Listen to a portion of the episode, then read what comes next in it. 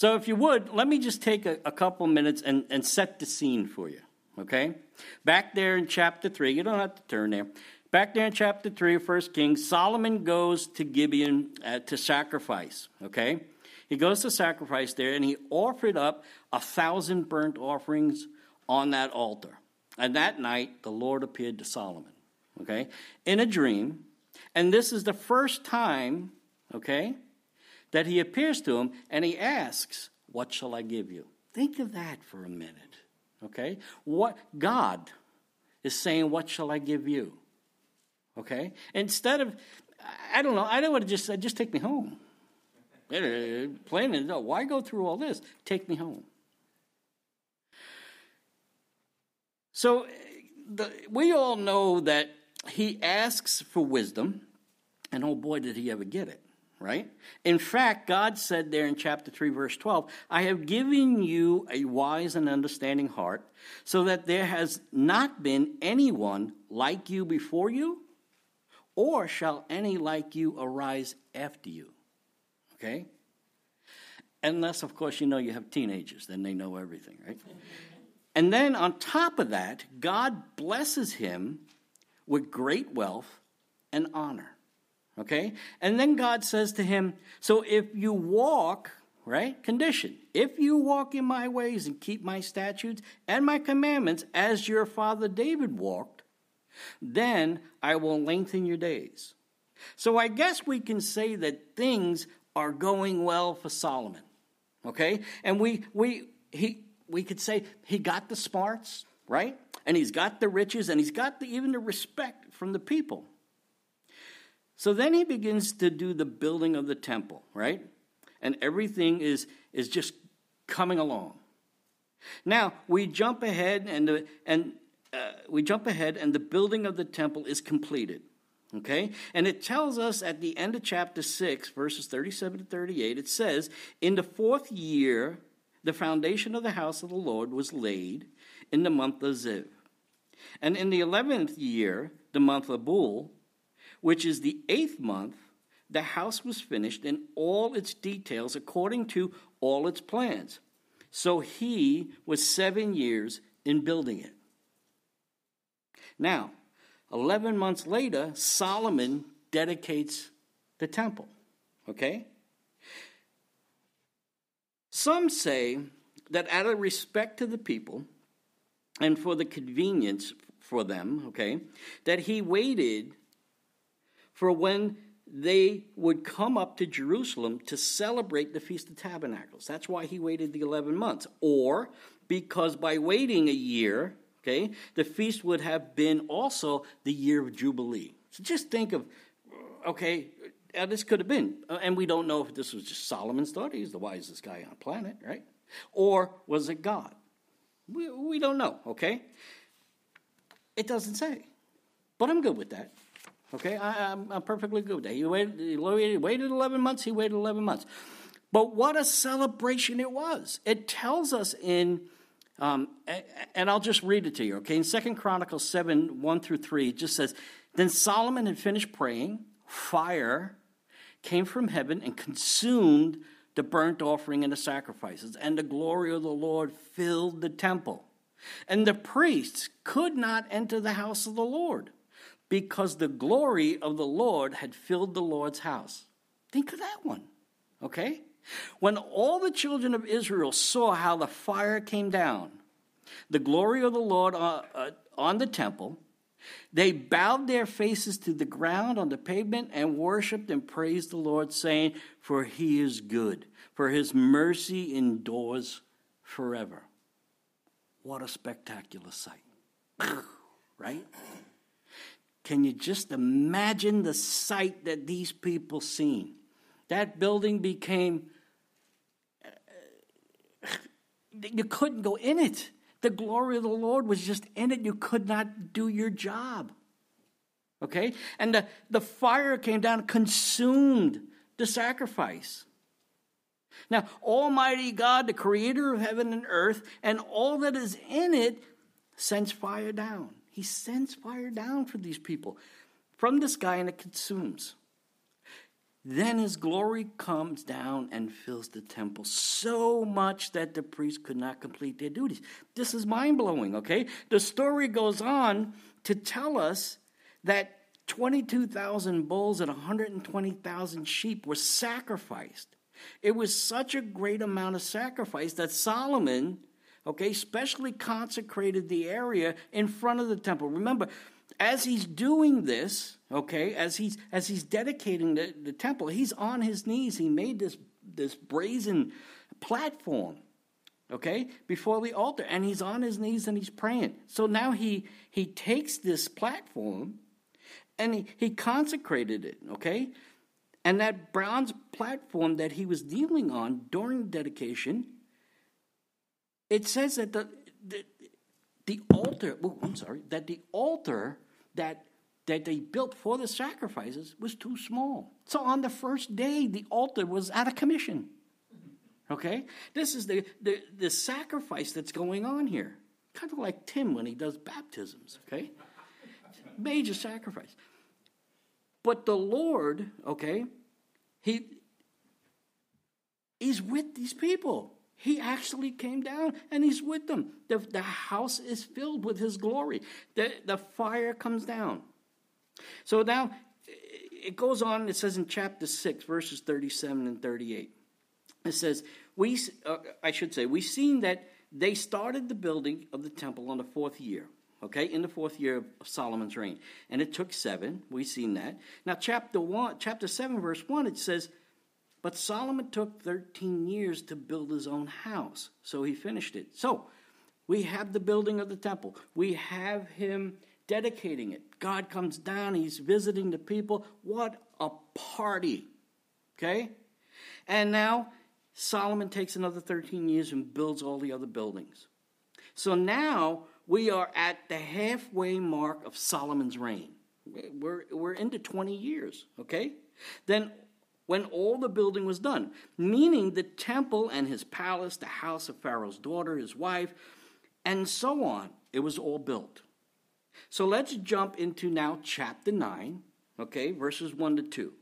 It says there, it says, And it came to pass, when Solomon had finished building the house of the Lord and the king's house, and all Solomon's desire, which he wanted to do. That the Lord appeared to Solomon the second time, okay, as he had appeared to him in Gibeon. Twice now, God is showing up to Solomon personally.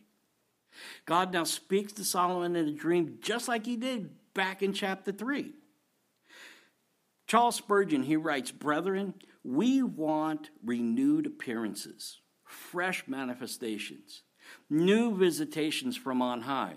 And I commend to those of you who are getting on in life that while you thank God for the past and look back with joy to his visits to you in your early days, you now seek and ask for a second visitation of the Most High.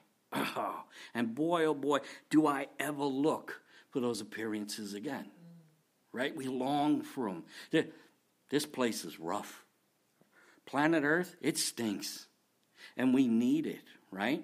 So, verse 3, it goes on there in 1 Kings 9. It says, And the Lord said to him, I have heard your prayer and your supplication that you have made before me. I have consecrated this house which you have built to put my name there forever, and my eyes and my heart will be there perpetually. Oh, what a dream, right? Do you, it's almost like saying, Solomon, do you remember? Okay? Do you remember back when I filled the temple with my glory? Okay? And consumed the sacrifice? It was just 12 years ago, Solomon. Just a mere 12 years ago. Now, in the same story, okay, in Second Chronicles 7, chapters, um, yeah, chapter 7, verses 11 to 16. If you want to turn it, you can. You don't have to. I'll just read it, okay? Second, Second Chronicles 7, verses uh, 11 to 16.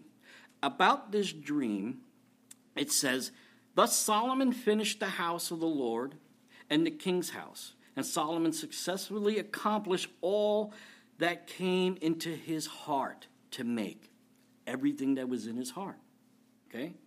In the house of the Lord and in his own house. Then the Lord appeared to Solomon by night and said to him, I have heard your prayer and have chosen this place for myself as a house of sacrifice. When I shut up heaven and there is no rain, okay, or command the locusts to devour the land, or send pestilence among my people, okay, God's saying, when I do this, when I shut it all up, if my people who are called by my name will humble themselves and pray and seek my face and turn from their wicked ways, then I will hear from heaven and will forgive their sin and heal their land. Now, my eyes will be open and my ears attentive to the prayer made in this place. For now I have chosen and sanctified this house that my name may be there forever, and my eyes and my heart will be there perpetually. Oh, man, right? What a dream. Okay? I, I, I don't know about you, but I'd have woken up like, oh man.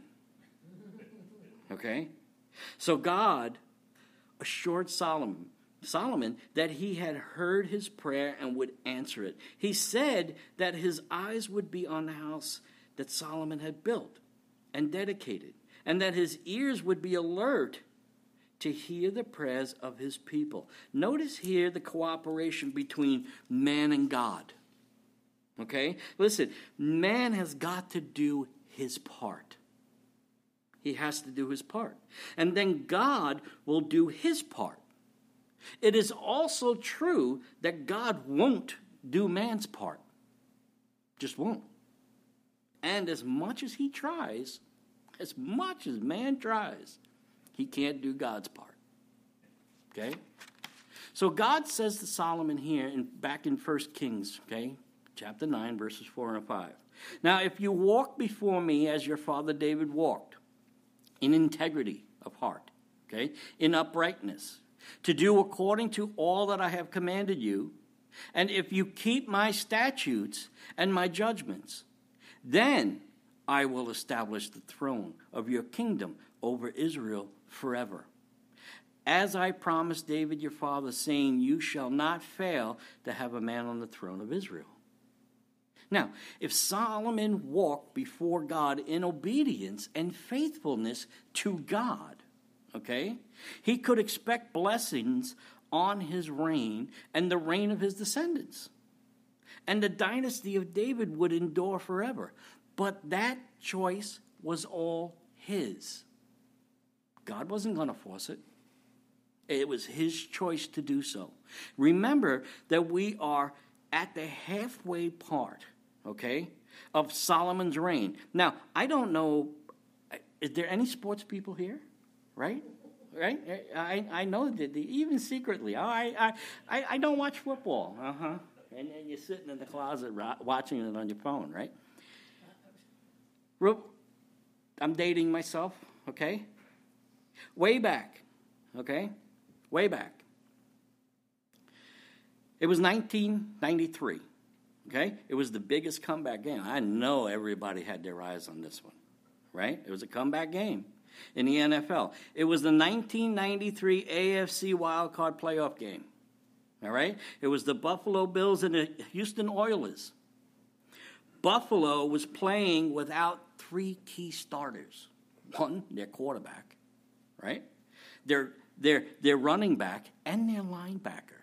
These guys were toast, all right? Your, your local high school team should have beaten them.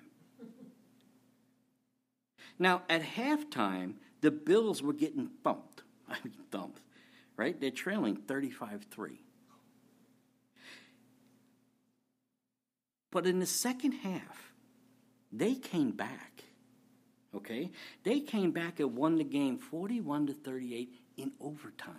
You want to talk about an exciting game, okay? It's one that just doesn't leave your memory, okay? Here's the thing that I'm getting at. There was one team that made a huge second half comeback. And that was after having a lousy first half. Okay? But we often forget that there's also a team that had a great first half, only to fall apart and blow it in the second half. Halftime, okay, or the halfway mark is a very important time in any game, okay? Even in the game of life. Now, much has happened in Solomon's life, but the game isn't over yet. God's come, okay? The coach has now walked into the locker room of Solomon in this dream, and he's talking to him. What happens in the second half of our lives is going to determine our outcome. Okay? And it will often be what people remember about us when we're gone. Now, where we are here in our study, it puts us at the halfway mark of Solomon's life. He had been reigning for 20 years, 20 something years. Okay? Chapter 11, verse 42 of 1 Kings tells us, and the period that Solomon reigned in Jerusalem over all Israel was 40 years. And from that, we know about Solomon, okay? His life is kind of like one of those teams. They have a great first half and then a lousy second. Okay? Solomon had enjoyed an amazing, successful first half. We just seen that. I mean, the glory of God came down. I, the fire came down, consumed the sacrifice. All these people seen this. Solomon was the, the, the front man praising the Lord. Solomon has a lousy second half. Okay? He accomplished all his goals in life, both personally and nationally. He had achieved unbelievable glory and prosperity, and so had the nation of Israel. It is at its peak, okay? At its peak. Solomon now has even got ships, okay? He's going places, he's sending people out.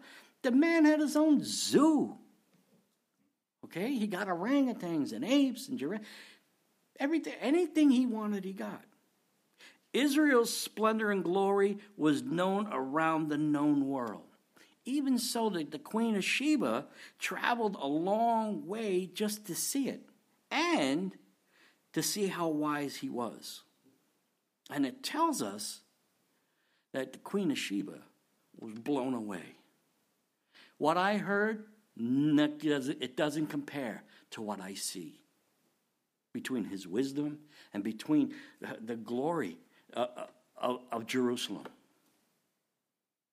Now we see that God comes to Solomon in this dream, halftime, right? And says, Remember, in verses 4 and 5, okay, and tells, the, tells him, Now if you walk, remember, right, what he said, if you walk before me as your father David walked, in integrity of heart and in uprightness. And I know that some of us will, will, will sit there and say, well, wait a minute. What did God just say here? Notice how God describes David with integrity and uprightness. Think of that for a minute. David, according to God, walked in personal integrity and upright behavior before the Lord.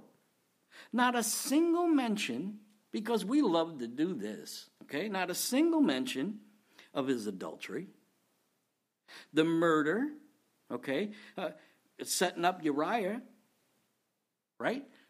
Murder and adultery in David's time was a death sentence. Take him outside, stone him, according to God's law. Not a mention of it. Not even with his pride, with, with the census that he took. Okay? Remember that? He told Joab, go count the people. 70,000 men died because of that. It wasn't their fault, it was David's.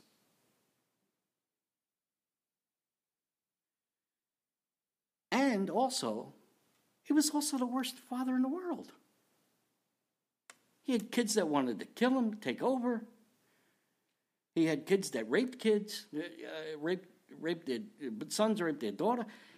It was he was he wasn't a good disciplinarian. That's for sure. He was a mighty warrior. He wasn't a warrior at home. But because David was justified by faith, okay, and all God sees and records is the good in David's heart. I really hope, I don't know, this thrills me, okay? This thrills, because I'm one of those ones that used to say, well, at least I'm not like Charlie Manson, right? Okay?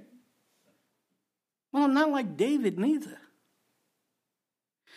But it thrills me to death, okay? And it should you too. As much as it does, okay, it should thrill this, thrill us to hear this because the same thing is true for us today.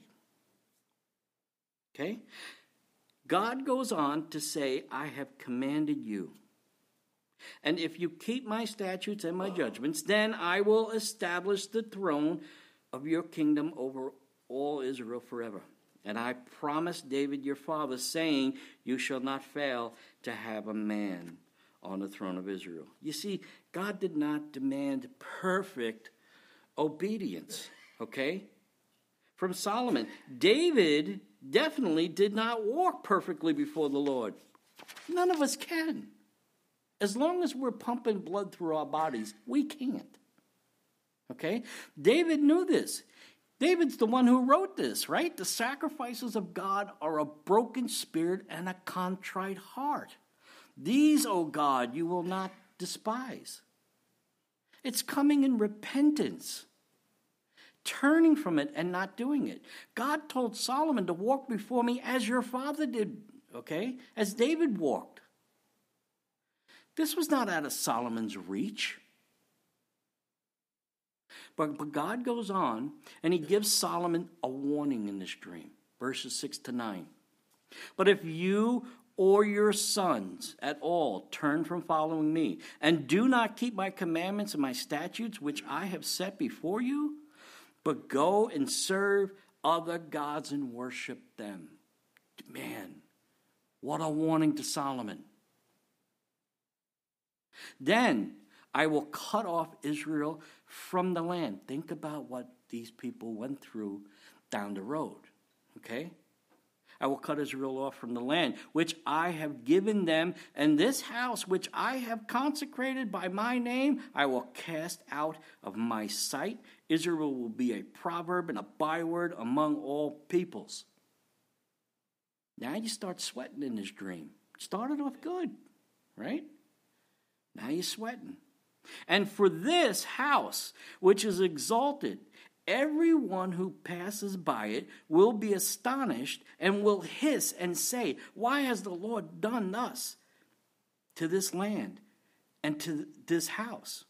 Then they will answer, Because they forsook the Lord their God who brought their fathers out of the land of Egypt and have embraced other gods and worshiped them and served them. Therefore, the Lord has brought all this calamity on them. David, I mean, Solomon, what a warning. Okay? What a warning. I have noticed that God warns us of things we really need to be uh, be on guard against. Okay? If Solomon or his descendants were to turn from following the Lord, God promised to correct disobedient Israel. But we know through history, through our reading our word, hundreds of years before they get wiped 200 for the northern tribes, 400 for Judah. Solomon would, and his sons would, also turn from God. Okay? So if God is warning you about something, if he's warning you, take it very seriously. Okay? God said, I will cut Israel off. Israel will be a proverb and a byword among all his people. I think God's serious, but God is long suffering also, that no man would perish, that all would come to repentance. And I love that too. Why? Because that word all is in there. So is whosoever. I'm in there. The Living Bible says it like this Israel will become a joke to the nations and an example and proverb of sudden disaster. Meaning, look, God keeps his word on what he's going to do. Hey, the temple will honor God one way or the other. Okay? Either people will see it standing and praise God's glory, or see it in ruins and marvel at his judgment. Listen, when Moses dedicated, okay, the tabernacle, God sent fire from heaven to consume the sacrifice.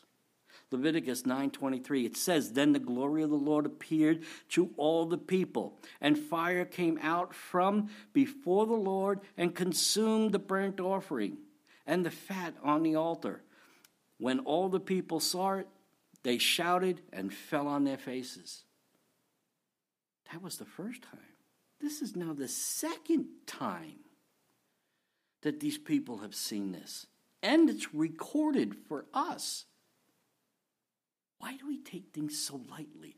I, and I, I, it bothers me when I hear people say, yeah, but I live in the New Testament. Phew.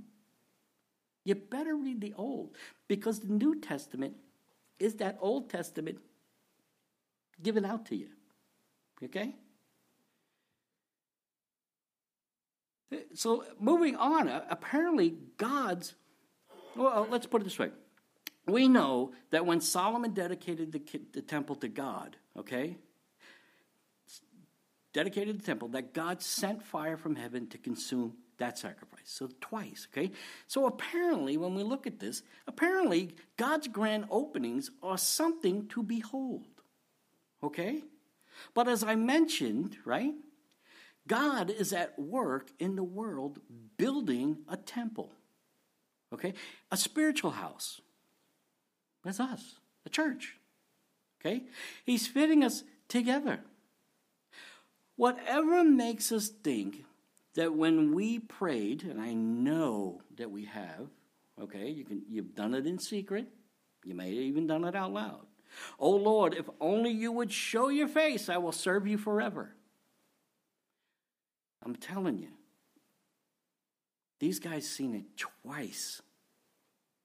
Okay? It came down, took the sacrifice in fire. Fire's coming. It's in Revelation. We know that. It's coming. But check this out. On the opening day of the church, remember the church when it first its grand opening? Right? There in Acts chapter 2, on the day of Pentecost, God again sent fire from heaven. This time, just flickers of fire settled over the disciples' heads. So again, God sends fire on the sacrifices, right? And what do, you, what do you mean sacrifices? They were the disciples. But this time, not on dead sacrifices, but on living sacrifices. He sets on fire witnesses, not carcasses. Okay? You and I need to offer our bodies to God as a living sacrifice. Be filled with the Spirit, on fire for Jesus, as it tells us. Romans 12, 1 to 2, Paul would write, I beseech you, therefore, brethren, by the mercies of God, that you present your bodies a living sacrifice, holy and acceptable to God, which is your reasonable service. Right? And do not be conformed to this world, but be transformed by the renewing of your mind that you may prove what is that good and acceptable and perfect will of God. In 1 Kings 2, God paid a special visit to Solomon. We've seen this, okay, and granted him wisdom. Now in 9, he comes again and he encourages him to use his wisdom. Okay? Be wise here, Solomon. I'm blessing you here in the beginning, right? I'm giving you a warning now. I know what you're going to do. You have a choice not to do it. This visitation occurs after Solomon has been king for over two decades. God comes to him midterm, halftime, and provides a warning. And what does Solomon do? Okay, if we jump over to chapter 11, jump over to chapter 11, First Kings, right? Verses 1 through 4. What does Solomon do? But King Solomon loved many foreign women, as well as the daughter of Pharaoh, okay? Women of the Moabites, Ammonites, Edomites, Sidonites, Hittites, whatever ites there is, right? From the nations of whom the Lord had said to the children of Israel, You shall not intermarry with them, nor they with you. Surely they will turn away your hearts after their gods. Solomon clung to these in love. And he had 700 wives, okay, princesses, 300 concubines, and his wives turned away his heart. For it was so when Solomon was old that his wives turned his heart after other gods, and his heart was not loyal to the Lord his God, as was the heart of his father David.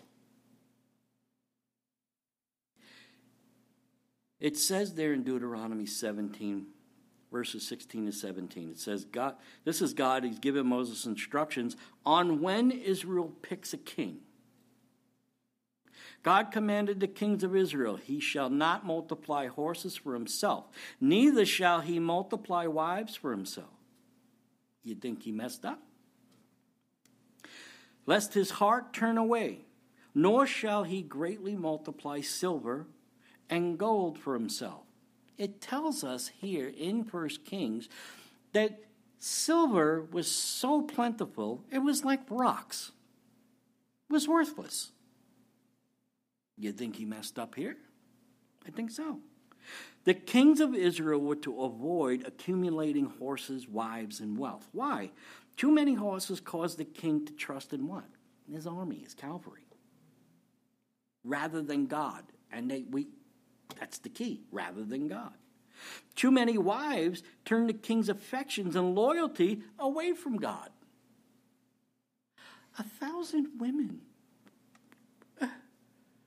I, I can't even fathom that. It's crazy. Too much money makes the king proud and hardness in his heart. Well, we all seen this happen, okay?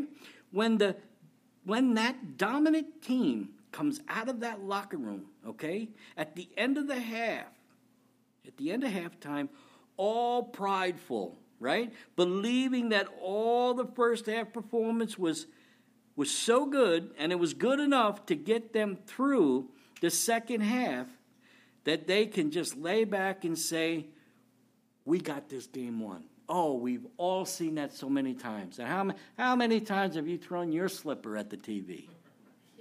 Because you know what they're doing, right? But we now see Team Solomon, okay, starting to get lazy in their coverage, okay? The second, the second half has started. And He's getting lazy in his coverage, okay? The locker room at the end of the halftime came out with all this pride. Now penalties are happening and turnovers, and, and the other team is scoring little by little. And we witness the fall of a once very, very smart man, okay, and a very skilled ruler the wisest man in all the earth, now plays the fool. And you got to think, Solomon, huh, and, and, I'm sure we say this to ourselves. And I'm sure that when we were reading through the New Te- through the Old Testament, we say, "Oh, silly Jews, how could you do that?"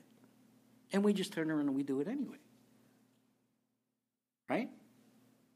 And so we think Solomon two times God has said, to you that if you walk in my statutes, keep my commands, execute my judgments, then I will bless you. If not, I will thump you.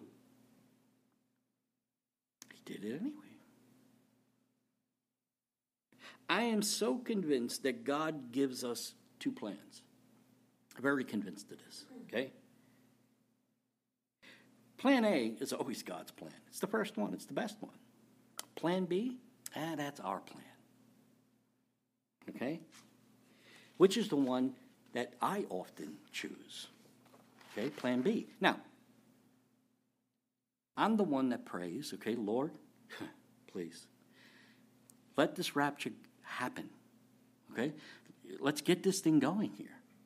I don't know about you, but I'm tired of being a thunderhead. Okay? And picking picking and choosing plan B. I'm tired. Lord, take me home.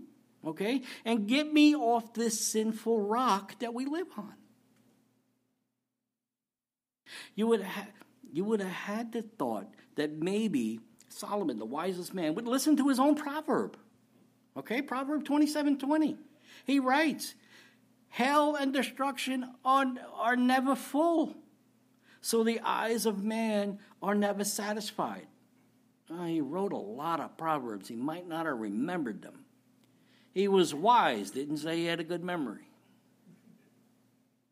I challenge you to go back to your own journals, reread them, okay, and see how well you lived up to what you wrote. Oh Lord, if you only did this, I'll do that. Did you ever keep the vows? He might have answered the prayers, but with the vows? Were they kept? He would also write towards the end of his life. Now, we don't know. We don't know if Solomon was was saved. We don't know if he repented. Okay? If you read Ecclesiastes, you might think mm, he might have repented. You got a lot of pastors out there that brimstone and hell. It, he's in, he's burning for good. Okay? I don't know. It doesn't say. I guess we'll find out when we get there. Right? So I'm not going to pass judgment on Solomon. But he would write this towards the end of his life in the Ezekiel, um, Ezekiel, Ecclesiastes 2 9 and 10. So I became greater than all who have lived in Jerusalem before me, and my wisdom never failed me. Anything I wanted, I would take. I denied myself no pleasure. He would write this, right? He would go on to say that all this, everything that he wanted, every he did never denied himself, it was all vanity and grasping of the wind. It's all vanity. Meaning that having all the money in the world, oh, if I could just win that lottery. Oh, the missionaries I can support with the billion dollar lottery. All the money in the world. All the women. Oh, yeah. Find me a billionaire that has one wife, that had only one wife. Find me a millionaire. Find me a wealthy lawyer that's only had one life, one wife. I never cheated. All the money, all the women I ever wanted, and he said it never filled my emptiness. Never filled it. And now look at the outcome of all these women, okay? When Solomon was old, that his wives turned his heart after other gods. But we really can't blame just the women. It was his choosing. He chose to do so. Okay? The same is true with us. It's all what we choose. Hey, the devil made me do it. That doesn't fly. Okay? It didn't work out well with Eve nor Adam. It was the wife you gave me, he said. No, it was your choice, boy. It doesn't work either, okay?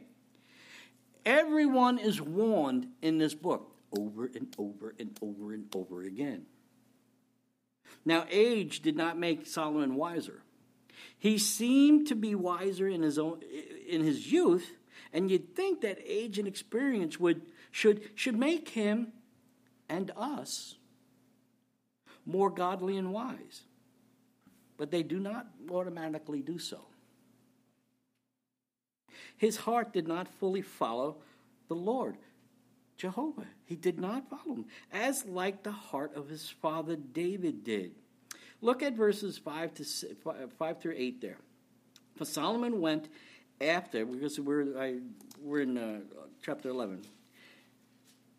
For Solomon went after Ashtaroth, the goddess of the Sidon, Sidon, Sidonians, and after Mil- Milcom, the uh, abomination of the Amorites.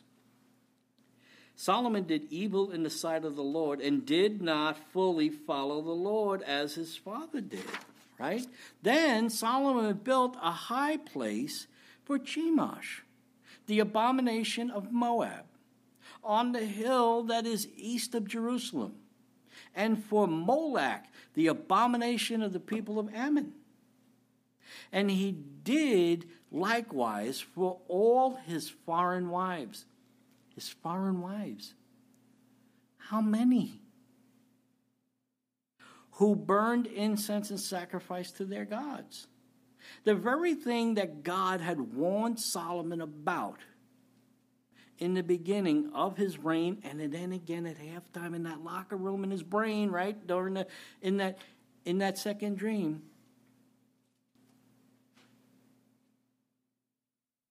Would mark his uh, in that second half of his reign, you see David. David was never guilty of one thing idolatry. Idolatry. That's what Solomon did not follow his father in. He did not walk in the integrity of his father. He did not worship God and God only.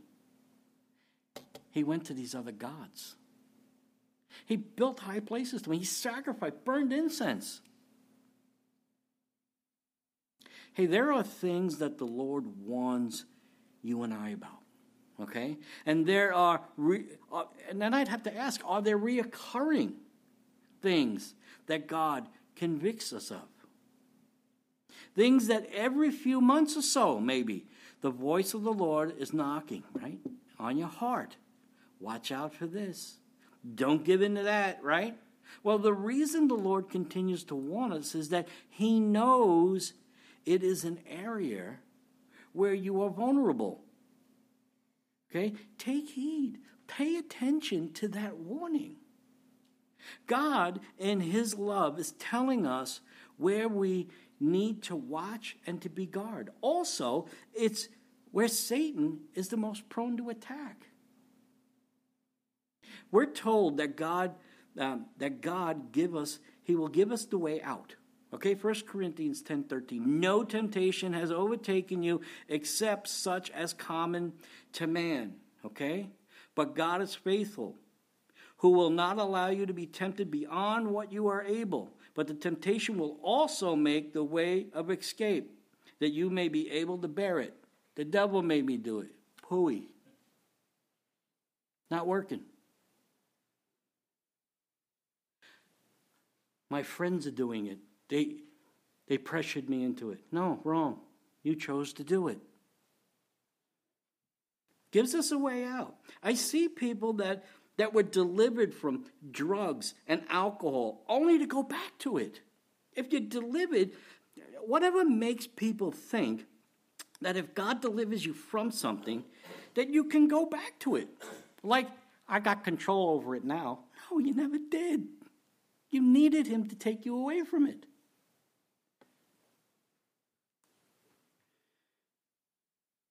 I heard, and I've been told, right? Hey, marijuana is okay, it calms my nerves. Wow. It's natural, man, right? Everybody's got a Cheech and Chong friend.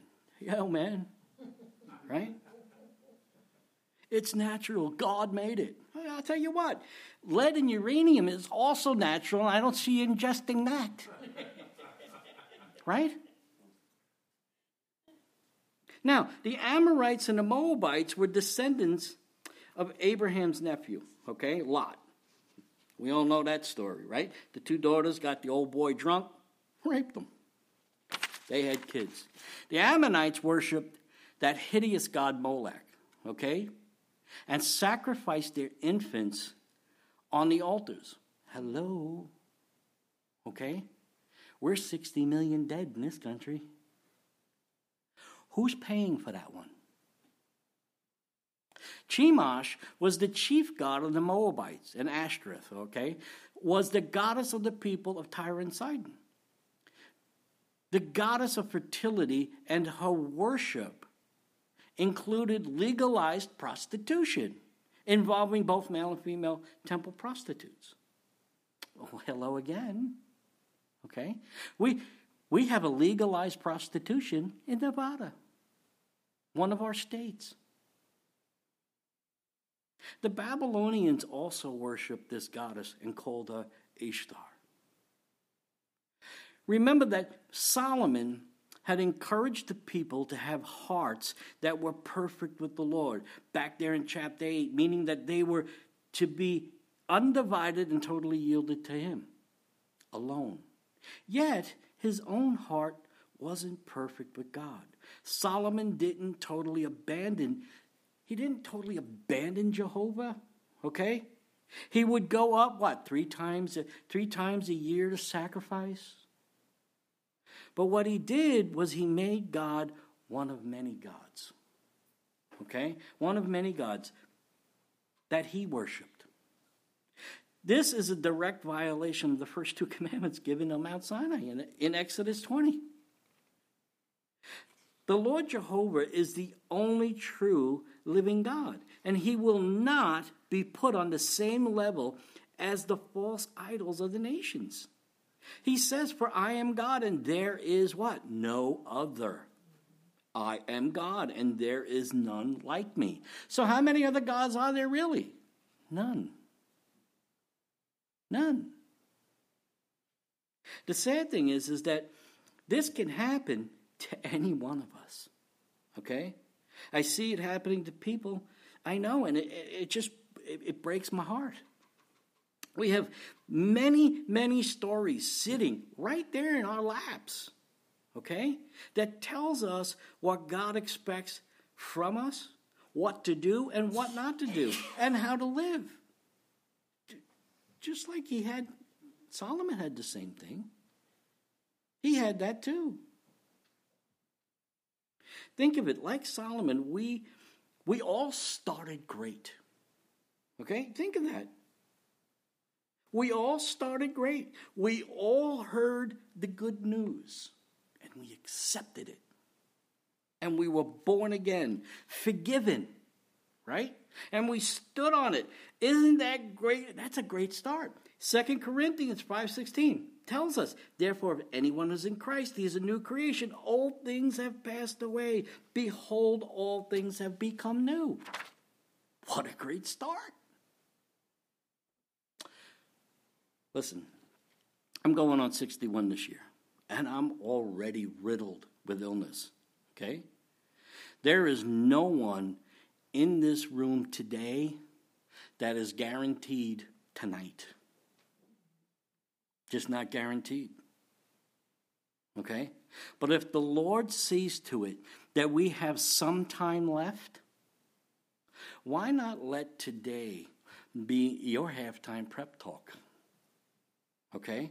And go out of this locker room today and make your second half a comeback. One of them comeback halves. Okay? Listen, the coach, our coach, is itching to give you the pep talk, okay? If you just seek Him, it's sitting in your lap. Listen, the Lord wants us to be about His business. That's what's important, okay? The church has a job and it needs to point the way to Jesus. And I'm only going to say this once, okay? And not to a man or a party looking to 2024. It has to be Jesus. It has to be today. Listen, I don't want to I don't want to come, come out of my halftime, okay? With with a with a great lead.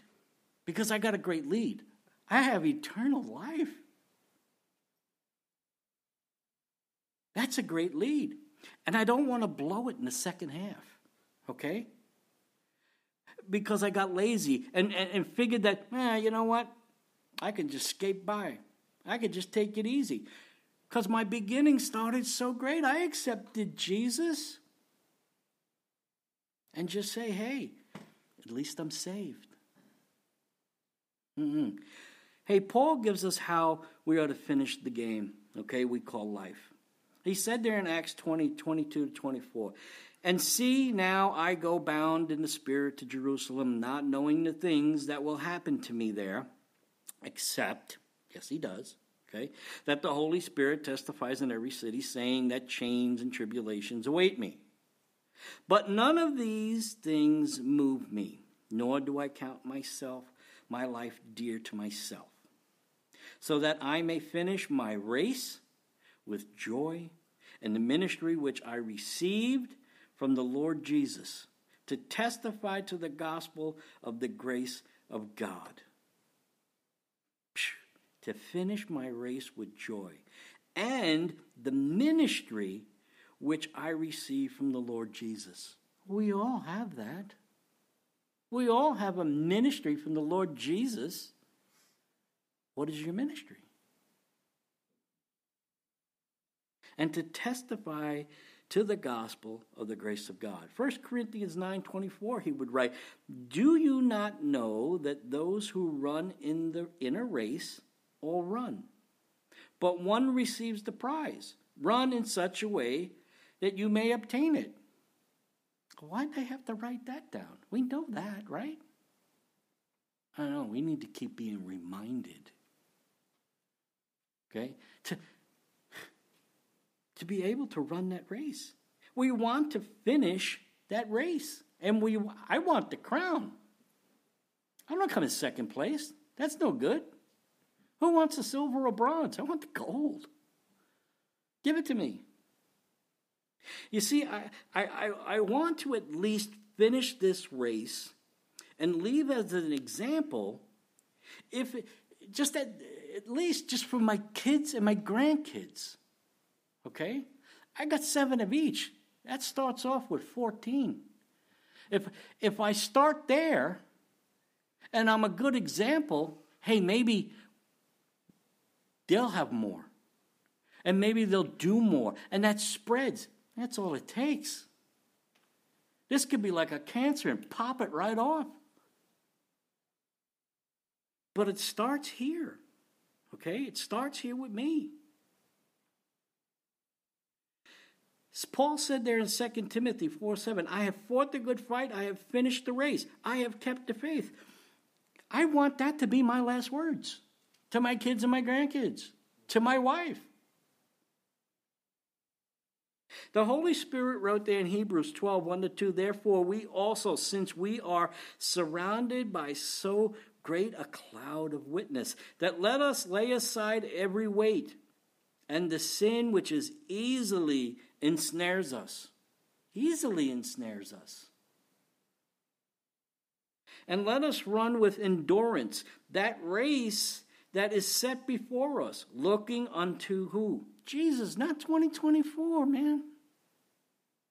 Jesus, the author and finisher of our faith, who for the joy that was set before him endured the cross, despising the shame, and has sat down at the right hand the throne of God.